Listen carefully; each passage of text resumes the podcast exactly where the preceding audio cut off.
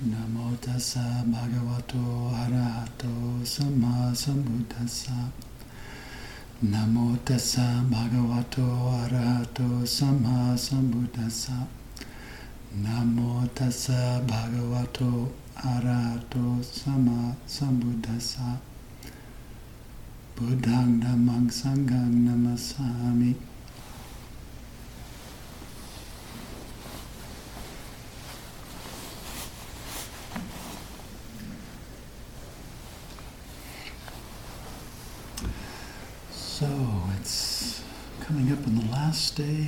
pretty close to the last day of February.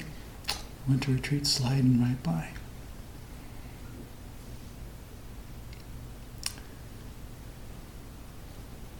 And Luang Por is back from Hawaii, settling back into the monastery. He's kind of on quasi forest practice right now, so I'm filling in for Luang Por.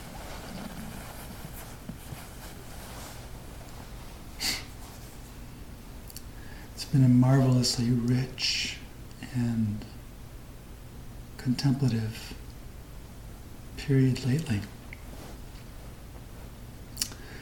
The monastery has been really quiet. No, uh, no emergencies, no, uh, no crises breaking out. Nothing particularly happening. And uh, we've been getting together for tea the last several evenings and listening to Ajahn Amaro as he's doing readings from a book he wrote with Ajahn Pasanno a number of years ago called The Island, which is a, a collection of teachings about Nibbana. And of course, Nibbana is the uh, is the point, the purpose, the goal of the Buddhist teachings. So we're all interested in that, and it's been wonderful hearing Ajahn Amaro's teachings and reflections on it, and it's been a theme that's really relevant and and appropriate for the for the winter retreat. I've also been doing some more or less unstructured readings out of the Anguttara Nikaya, Majjhima Nikaya. So the middle length and the numerical discourses of the Buddha. And uh, the flavor of it all kind of is very consistent. There's a wonderful passage that shows up several times in the suttas. The, the, Buddha says that just like the uh, the taste of the ocean is the same everywhere, you might taste it, the taste of salt. So too the Dhamma has the taste of freedom, no matter where you approach it.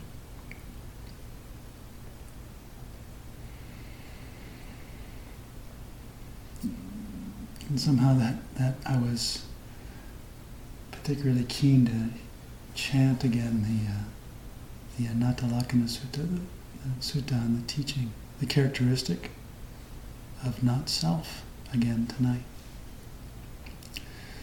I think it's my favorite sutta. I, I always think that though. It's like if we're if we're chanting the fire sutta, I think that's my favorite sutta. If we're chanting the turning of the wheel, that seems like it's my favorite sutta.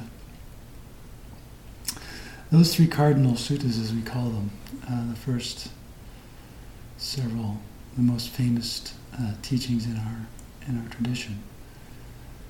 The Dhammacakkappavattana, the setting in motion, the wheel of Dhamma. And the Buddha talks about the Four Noble Truths. That's a really good one. Talks about the, the, the truth of suffering and how suffering has a cause and the cause can be known and that cause is clinging. And the clinging that causes rebirth, ever seeking fresh delight, now here, now there, namely the craving for sense pleasure, craving for existence, and the craving for annihilation. And it's interesting that this craving for existence seems almost like a standalone force that doesn't have any anybody that it belongs to. It's not like the Buddha says, your craving is your problem. He just says craving is the cause of, of dukkha. And so the, uh, the teaching about not self is implicit, but it's not explicit so much in that particular sutta. But in the Anattalakkhana Sutta, it's very explicit. The Buddha says,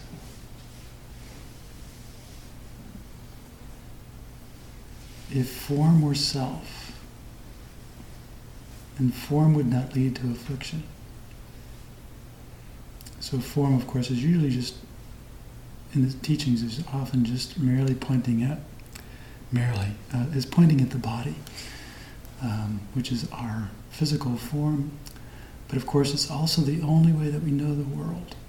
So everything we know about the world, we learned by interacting with it, with our body. So our body is the gateway to the world outside, the world of form, the world of everything that we know, all concepts, all understandings of every class of duality comes to us through our sense doors, which are dependent on this body. And most of our concepts are grounded in one way or another in something concrete and physical. So even things as uh, lofty as or abstract as mathematics It always comes down to something very, very concrete. Mathematics is grounded in numbers, numbers are grounded in individual objects that you can count. So the, the need to, to count sheep or measure land is the foundations for something like mathematics. It builds up and gets elaborated in the mental space, but always references something physical, something in this world of form. And everything we know about form again comes through this bodily form. And so the world of form, in a way, is pointing to the entire world. Our interface to the world, this body of form. We can't really even know the four elements. We can't know heat, cold, firmness, softness, flowing, motion,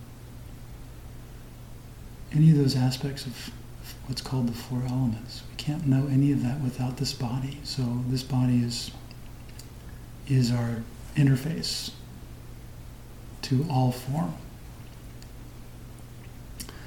Whatever form there is, internal or external. Past, present, or future, gross or subtle, superior or inferior. Whatever form there is should be seen with wisdom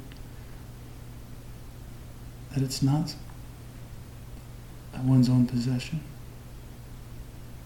This is not mine. I am not this. This is not myself.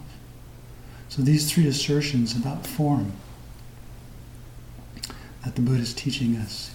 He's asking us, he's directing us as, as disciples to take that seriously and to internalize it and to actually use it as a form of reflection.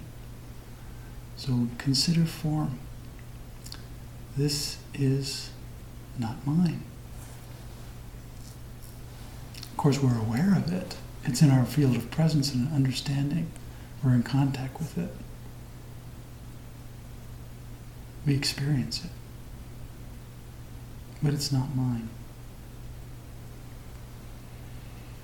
I am not this. Maybe you're something, but you can't really say that you're form.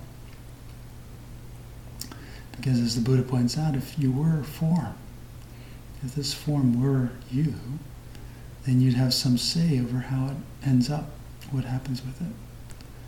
but it just does what it does. It gets old, gets sick, it uh, has various things afflicting it all the time. And you can't choose to not have it be otherwise, other than by moving it around. You have some influence over it, obviously, but you're not, uh, you're not really in charge. A great analogy is something like a rental car. You know, form is like a rental car. In the end, you have to give it back. It's not really yours. The lease will be up one day, and then the question is whether you'll trade it in for a new rental car or uh, maybe just get out of the whole business. So, since we can't really call the shots on the disposition of form, we can't really take proper ownership of it and can't really reckon it as belonging to us or being under our control. We just have some, some kind of relationship with it for now, temporarily. And then more intimately, uh, these mental factors, feeling is not self. Feeling is this very, very close to us. I mean, it's, it's what motivates our every action. It motivates our thinking, it motivates everything that we do and say. Feeling is pleasant feeling, unpleasant feeling, and neutral feeling. Neutral feeling we mostly just ignore. Pleasant and unpleasant is constantly ma- making us, when we're not mindful, it's making us do everything from scratch our nose to uh, think a long train of thought, to say something harsh or say something kind. Everything that we do is connected somehow with feeling, so it's very, very close to our every moment of experience. We're always kind of being motivated by feeling, we're being prompted by feeling. And it's hard to not see it as something other than me, belonging to me, or possessed, possessed by me, or a feature, a characteristic of, of this person that I am. But the Buddha says, well, what do you think? Is it permanent or impermanent? And of course, you can see feelings come and go. Is it under your control or not? It'd be nice if it were, but obviously it's not. So we just have to put up with, with, with what feelings come along. And if we're wise and we're, and we're mindful, we can simply see feelings coming and going. We can observe this, this feature that, of feeling that the Buddha is pointing out that they're impermanent. And that which is impermanent is not very comfortable. It's not predictable, it's not safe, it's not refuge. You can't really count on it. And so it's unsatisfactory. And that which is impermanent and unsatisfactory is missing some several key characteristics of anything you might call yours or you, me or mine. It's just something that's happening, something that you're experiencing, something that you have to put up with. So taking possession of it's an extra step that's not necessary. But when you do take possession of it, you take it seriously. And then you let it motivate you. And you do things in response to it without thinking. So when something hurts, you just get angry. Hurtful words make you mad. Hurtful actions arouse anger, desire for revenge, long, painful man, uh, streams of thought because of feeling. But if you're wise and you're mindful and you simply see pain arising and passing away, then that's all. That's the end of it right there. It just arises and passes away. And it doesn't have to have a long trail, a long train behind it. And the same thing goes for pleasant feeling. If, if you cling to pleasant feeling, then of course, when it comes to an end, you're bereft. You have nothing because you were clinging to it. You were counting on it for your happiness. And when it's over, as you kind of know, it will be. Then, of course, you're going to feel that hollow feeling of not having what you want, which is kind of painful. So there's just another feeling arising. So, really, all these phenomena, we have this choice. We can attend to it mindfully with wisdom, recognizing its ephemeral, transient, constantly changing nature. Or we can attend to it a little less wisely and take things to be concrete and real and serious and important and relevant and meaningful and pertaining to our immediate happiness. And for the most part, things are just coming and going and they don't matter that much. So our, uh, our thoughts come and go, our feelings come and go, opportunities to have uh, food comes and goes, It comes and goes. Annoyances come and go. Burdens come and go. Responsibilities come and go. Events come and go.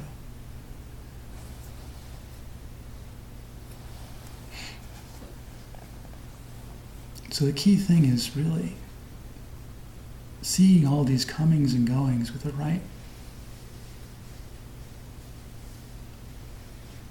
understanding.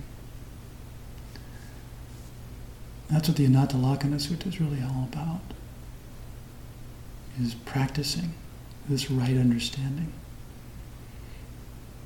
It's a little counterintuitive. That's something which is true. Self evident, even. Requires practice in order to see it properly. It's really only because, for whatever reason, probably biological, cultural, the nature of being human, our inclination is to see things wrongly, to see them as though they're solid, real, durable, dependable, and under our control and potentially yielding some kind of stable happiness. We look at our circumstances and we think that we can manipulate our way to peace and happiness and happily ever after. It's one of the things about uh, the, the, stories that we grow up with. We, we hear that punchline, and they lived happily ever after.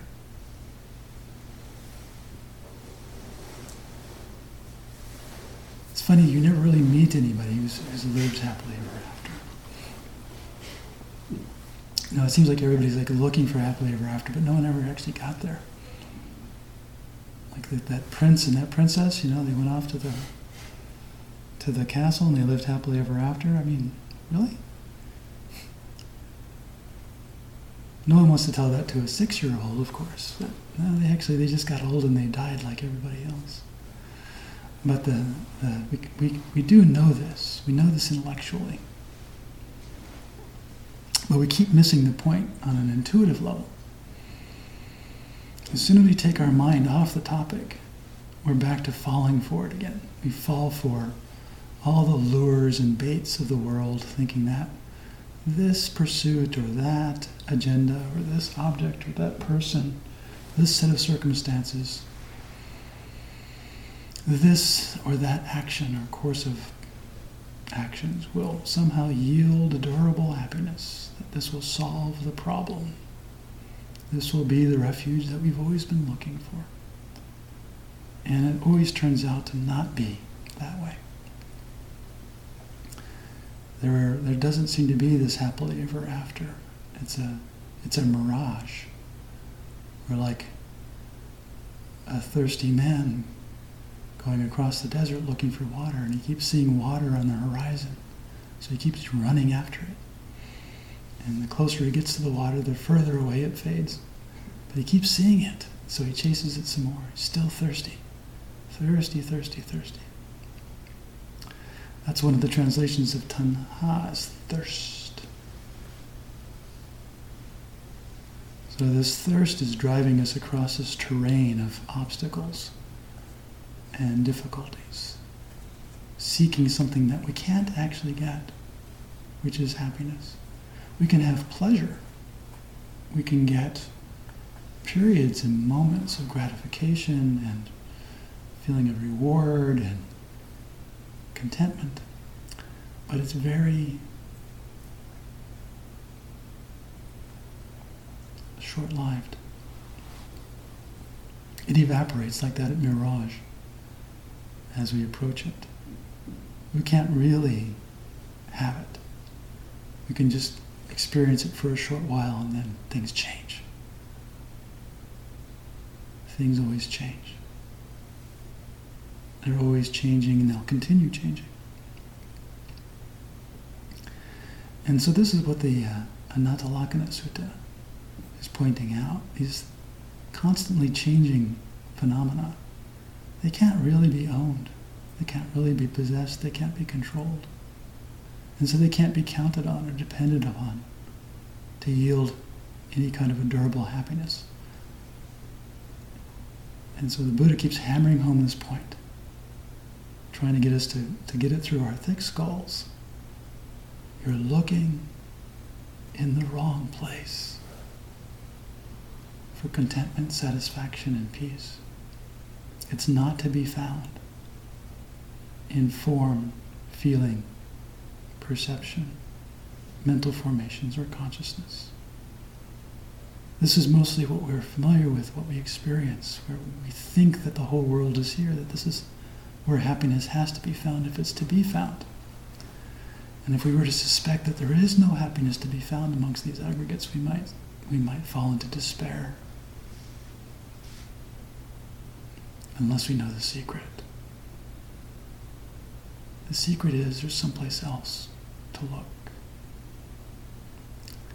In order to look there, we have to accept the truth about the aggregates. As long as we're living in denial of the truth of the aggregates, then we'll keep falling for the illusion, keep buying into the mirage, keep chasing after that which we cannot have. Happiness in the aggregates, they are mutually exclusive.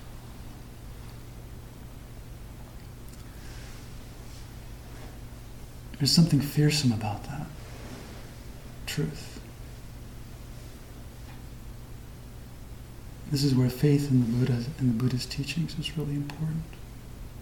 In order to really face that, in order to really accept it, to surrender to that truth, to acknowledge that it's true, to stop fooling yourself. You require an alternative. We can't really let go of our happiness in the khandhas, our pursuit, our futile pursuit of happiness in the khandhas, until you we have a feeling, uh, a confidence, a sense, a prospect that there's something else, that there really is an alternative, that there is such a thing as unshakable peace, that there is such a thing as a higher happiness, something which doesn't depend on external circumstances. That higher happiness, the Buddha calls it a lot of different names. The island, the further shore, the highest happiness, security, freedom from bondage, the ending of entanglement with greed, hatred, and delusion, safety, refuge. There's a lot of high praise in these words, in these terms. But it's nothing like what we've experienced before. The Buddha says it's the unconditioned, the unaging, the unborn, the undying, that which is not originated, the unlocated. There's a lot of these negations. Um, Ajahn calls it the via negativa. So we can't find it in some sort of assertion of positivity, like it's over here or it's over there. Uh, we can't find it in the world of conditions. And finding it is actually maybe approaching the problem the wrong way. We have to investigate. And we'll blunder across it. This is kind of the way this, this path works. When we investigate, we start to see that what the Buddha is pointing to is really true. That the khandhas really are characterized by constant change, anicca, uncertainty, and evanescence. And it's not to say that the world of form is, has no concreteness at all. We can experience it as concrete, but it's our experience itself that's constantly changing. So something that feels comfortable now in five minutes will start to feel uncomfortable, and so we have to move. This is the constant change that we have to endure as our experiential change. The change isn't so important that's happening outside. The, the sun rising and setting and the, the leaves coming and going. That's part of it too. But what really counts is the way we experience it directly. Our bodies are showing us change all the time. And our eyes show us change, and our ears show us change. Our minds are showing us change. When we investigate and we see this really, really deeply, then the other aspects are self evident. It's changing, and you can't really control it. And so it can't actually be yours. And there isn't any safety in it. And then the mind starts to look for what's the, well, what else is there? I mean, if there's there's nothing here, like walking into a, a grocery store and seeing that all the shelves are empty. There's nothing here, nothing here for you. So then you have to look for someplace else.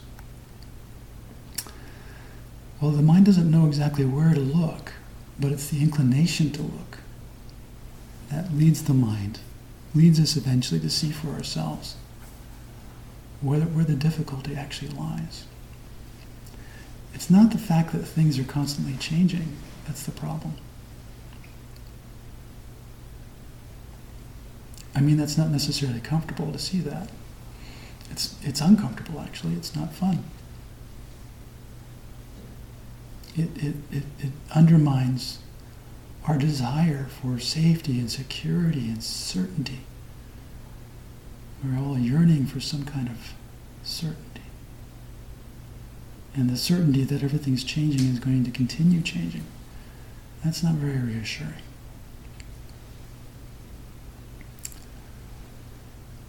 So when the mind starts to really look, especially with this one little hint, the second noble truth, the cause of suffering is clinging. We start to ask the question how is the mind clinging to all this changing stuff? And as soon as you see it, you, you realize it's so futile. You can't even maintain the effort to clinging anymore. You just let it go. And this is kind of the secret that's built into the Buddha's teachings. He doesn't say so much let go. He says, look and see. And then you'll be freed, you'll be released. Your mind will let go all by itself. The letting go is not something that you can do. Because the self that's looking for freedom, looking for happiness, looking for peace, is exactly that which is clinging. It can't really let go of itself any more than the eye can see itself. It's a bit of a paradox. The only way to really resolve the paradox is to investigate it and see it deeply. Keep looking and investigating until this process starts to unravel itself spontaneously. It happens in little ways. If you're watching your mind and you see some unwholesome thought arising, uh, someone moves your shoes, and you notice that your shoes have been moved and anger starts to arise. And you go, oh, look, my mind is getting angry. That's kind of silly because my shoes are right there. And this anger response is not, uh, it doesn't go anywhere good, so I'm just going to drop it. So that's seeing how this is a passing ephemeral, ephemeral, ephemeral arising that's unwholesome, doesn't lead anywhere you want to go. And so it's easy to let it go, but only because you were paying attention. If you don't pay attention, you can't see it. Anger arises, then you have an angry mood in the mind, and everything starts to look irritating and dark and ugly. If you find out who it is that moved your shoes, you might say something to them. But if you see it and you drop it, then none of that has to happen. And you can simply put your shoes on, go about your business, enjoy your day. Say a kind word. Anger doesn't have to run the show if you drop it. Nor does greed or lust or desire, despair, sadness, fear, jealousy, bitterness, envy. None of those unwholesome mind states have to persist and drive action, even mental action. They're all subject to being dropped if you see them clearly. And this is how the, you build momentum in practice. You, you look at what you can actually see and try to notice its not self nature, its arising and passing away nature, its no safety there nature, unsatisfactory. And don't take refuge in it. See its futility and just watch it drop away by itself. You can only do this if you're looking if you're attending, if you're if you're intending to see the unwholesome and drop it. And as you get good at that, you find that dropping stuff is actually kind of fun. It's nothing really terrifying. Dropping anger is like dropping a hot coal. It feels better that way. Dropping desire feels the same way. It's, it drops you from being uh, enslaved to some ideal outcome to being more or less neutral about how things are going. It's much better. So we practice in this way. We watch our minds, we see what comes up, and we try to abandon that which is not going to help, that which is not wholesome. Anything that comes up that is wholesome, like a reflection on, on the, anything that the Buddha taught, a reflection on an, an impulse towards generosity, an impulse towards kindness, an impulse towards compassion. Those things are wholesome, and we can cultivate them, we can reinforce them, we can support them. And the mind finds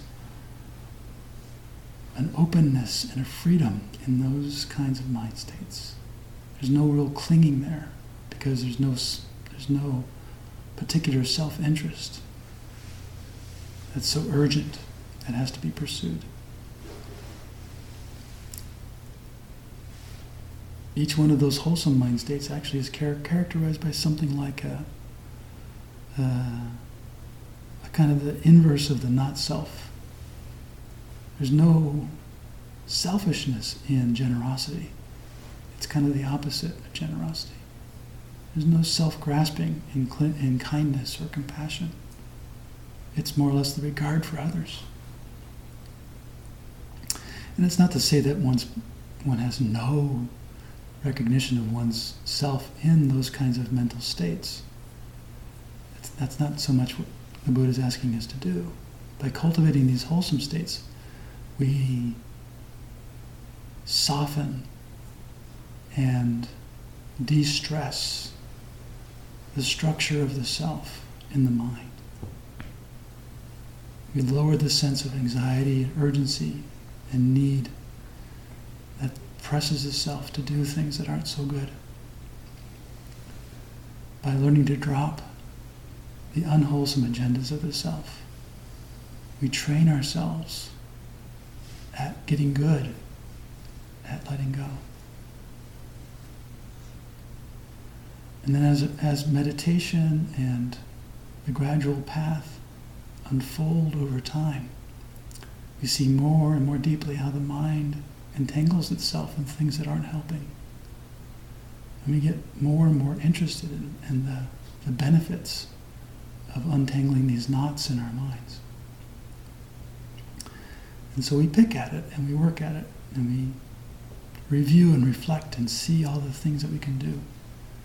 We get better and better at it over time. And if we stick with it,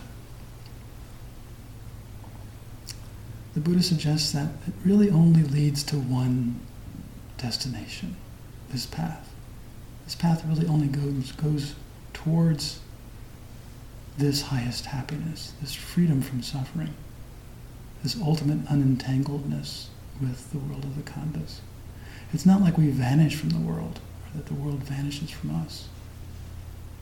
But our relationship to it can change radically. So that what happens in the world is no longer the cause for our suffering or the cause for our happiness. What happens in the world is merely what happens in the world. And what happens in our mind is coolness, peace, and equanimity.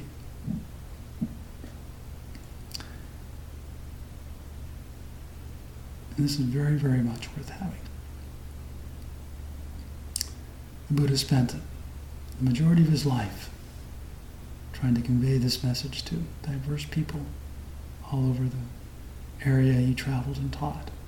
The messages made its way from there to here through time 2,500 years, generations after generation of practitioner, exploring it, seeing the truth of it for themselves, becoming inspired, going to the end, getting past all entanglements and announcing the truth of it again and again, one generation after another. Our own teachers, Ajahn Chah, his senior disciples. The same message is coming to us through them. This is what you were looking for. This is why you came here. Not just more playing around with the khandhas. That's futile. This highest happiness is on offer in this very life.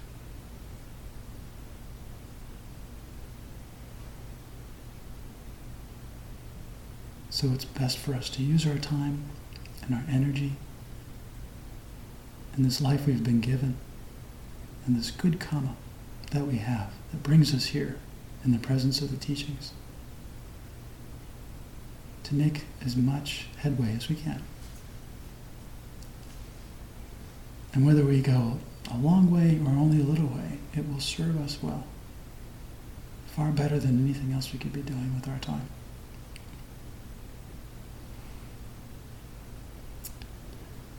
So, on this eve of the two thirds of the waypoint through the winter retreat,